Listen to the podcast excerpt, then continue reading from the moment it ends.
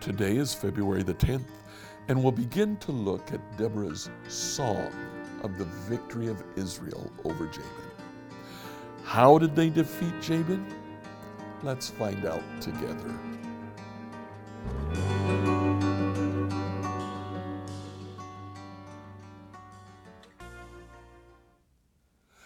So, chapter 4 of the book of Judges tells us that Israel defeated a huge enemy army. Outnumbered, out uh, resourced, Israel won. How? We're not told. But as we begin to read Deborah's song, we find out how. Verses 2 and 3 simply tell us to listen to the song. Israel's leaders took charge and the people gladly followed. Praise the Lord. Listen, you kings, pay attention, you mighty rulers, for I'll sing to the Lord, I'll make music to the Lord, the God of Israel. Deborah begins her song, and as she begins her song, she starts telling us, answering some of the questions that we had. How did Israel win? Verse 4 Lord, when you set out from Seir and marched across the fields of Edom, the earth trembled, the cloudy skies poured down rain, the mountains quaked in the presence of the Lord, the God of Mount Sinai, in the presence of the Lord, the God of Israel. We're told one element of the battle was God went ahead of Israel's army and rained. And it was not a small rain, it was a huge rain. The mountains trembled from the thunder. In fact, later in verse 21, the Kishon River swept them away, Deborah says. How do you fight against iron chariots? You put them in a plain in the middle of a rainstorm. The ground becomes muddy, the heavy chariots sink, and suddenly your state of the art weaponry is absolutely and completely neutralized. The Lord sent rain. He stopped the chariots in their tracks. This is why Sisera's army, or Sisera, ran away on foot because his chariot couldn't move. Deborah goes on. Verse 6 In the days of Shamgar, son of Anath, in the days of Jael, people avoided the main roads. Travelers stayed on winding pathways. There were few people left in the villages of Israel until Deborah arose as a mother for Israel. These two verses tells us what happens after Shamgar and before uh, Deborah and Barak. Verse 7 says, it, it starts with a phrase that's difficult to translate. It literally says, the villages of the sons of Israel ceased. What does that mean? It could mean one of several things the way the New Living Translation translates it, there were few people left in the villages of Israel. Other translations say the villages were deserted. They were conquered by Jabin and the people left. Another translation, the NIV, says the villages refused to fight. They stopped resisting.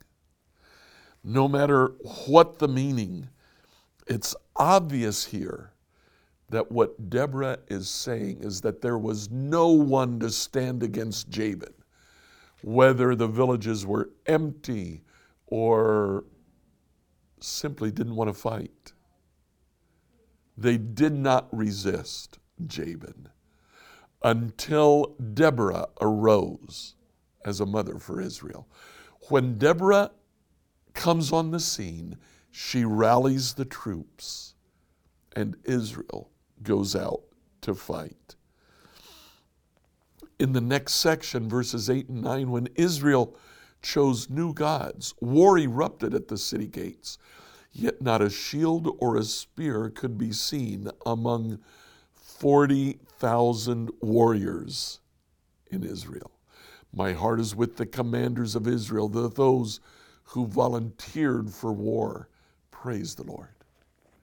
Now, two things were told here. One, it wasn't just the 10,000 of Zebulun and Naphtali, there were 40,000 who went out, another 30,000 from other tribes. And yet, they did not have shields and spears. They were not a standing army. They were farmers who came to fight for their land. In the verses that come, we're told who it is who comes to fight. We'll see that tomorrow. Today, it's enough to know that part of the answer to how God went ahead, rained, and neutralized the chariots. And then the 10,000 soldiers of Zebulun and Naphtali joined with 30,000 other warriors to defeat the 20,000 warriors of Sisera's army. Now, the interesting thing to me is that when the author of Judges records this, he is not nearly as interested in the question, how did the victory come about? As he is in the question, what happened Israel won. And who was there? The answer to the question, who? God and Deborah.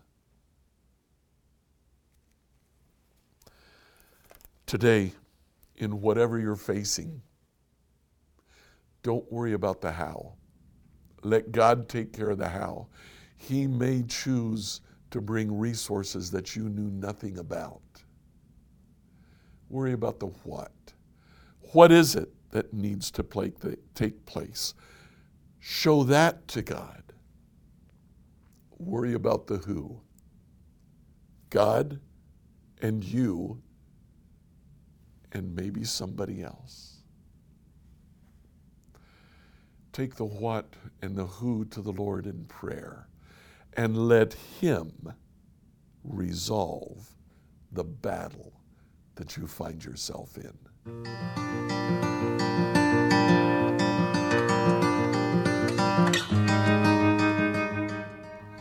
If you like what you heard today, please go to whatever program you use to listen to this presentation.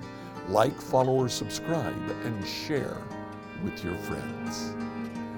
If you have any questions, send them to questions at becomehope.com. Tomorrow, we'll look at who came to the party.